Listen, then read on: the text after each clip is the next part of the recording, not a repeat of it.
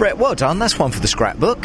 Yeah, um, a little bit surreal at the moment. I know it's obviously it's, it's a technically an official session, but it doesn't mean anything until until later on. But um, if you don't start doing it at the start of the weekend, you'll never do it later on in the weekend. So if you start off sort of P20 and sort of P15, the best you probably do is sort of top 10 in qualifying. But P3, P1, um, I think I'm fully in contention for sort of pole, to be honest. Well, can I chat about the uh, interview that I did with you after the back of FP1, where I said Yeah. to you I thought a podium was going to be a possibility uh, this weekend. I actually did say in my interview when I listened back to it that a pole would be a possibility, and having seen what you've just done in FP2, Hmm. Yeah. it really does look like that is a possibility. With the greatest of respect, this afternoon. Yeah, um, to be honest, if you put it on pole this afternoon, I'll probably park up and just watch from the sidelines tomorrow.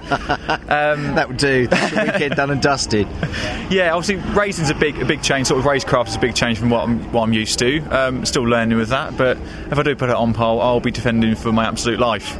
Um, I'd love, absolutely love to get a podium and, and to be able to do it in sort of race one or race two, rather than sort of. It's, it's obviously still very hard to do it in reverse grid, but you get that little bit of a margin that you've got slower drivers behind you.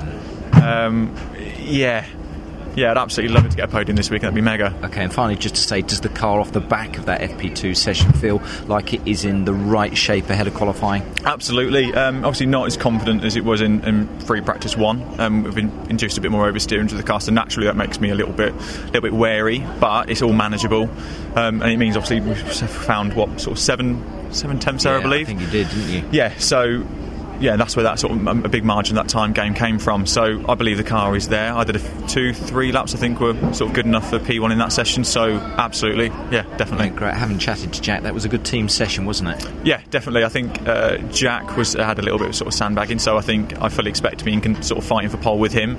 Um, equally, I think Ingram was P3 again. I think half tenth off the back of Jack, so a tenth and a half off the back of me. So it is a bit more more of a chassis circuit and predominantly a front wheel drive sort of circuit. So I think I fully expect us three, including maybe the Dynamics cars. Yeah. It could be close. Great hmm. session, though. Well done, Brett. Top Cheers, man. mate. Thank you. Thanks Cheers. very much indeed.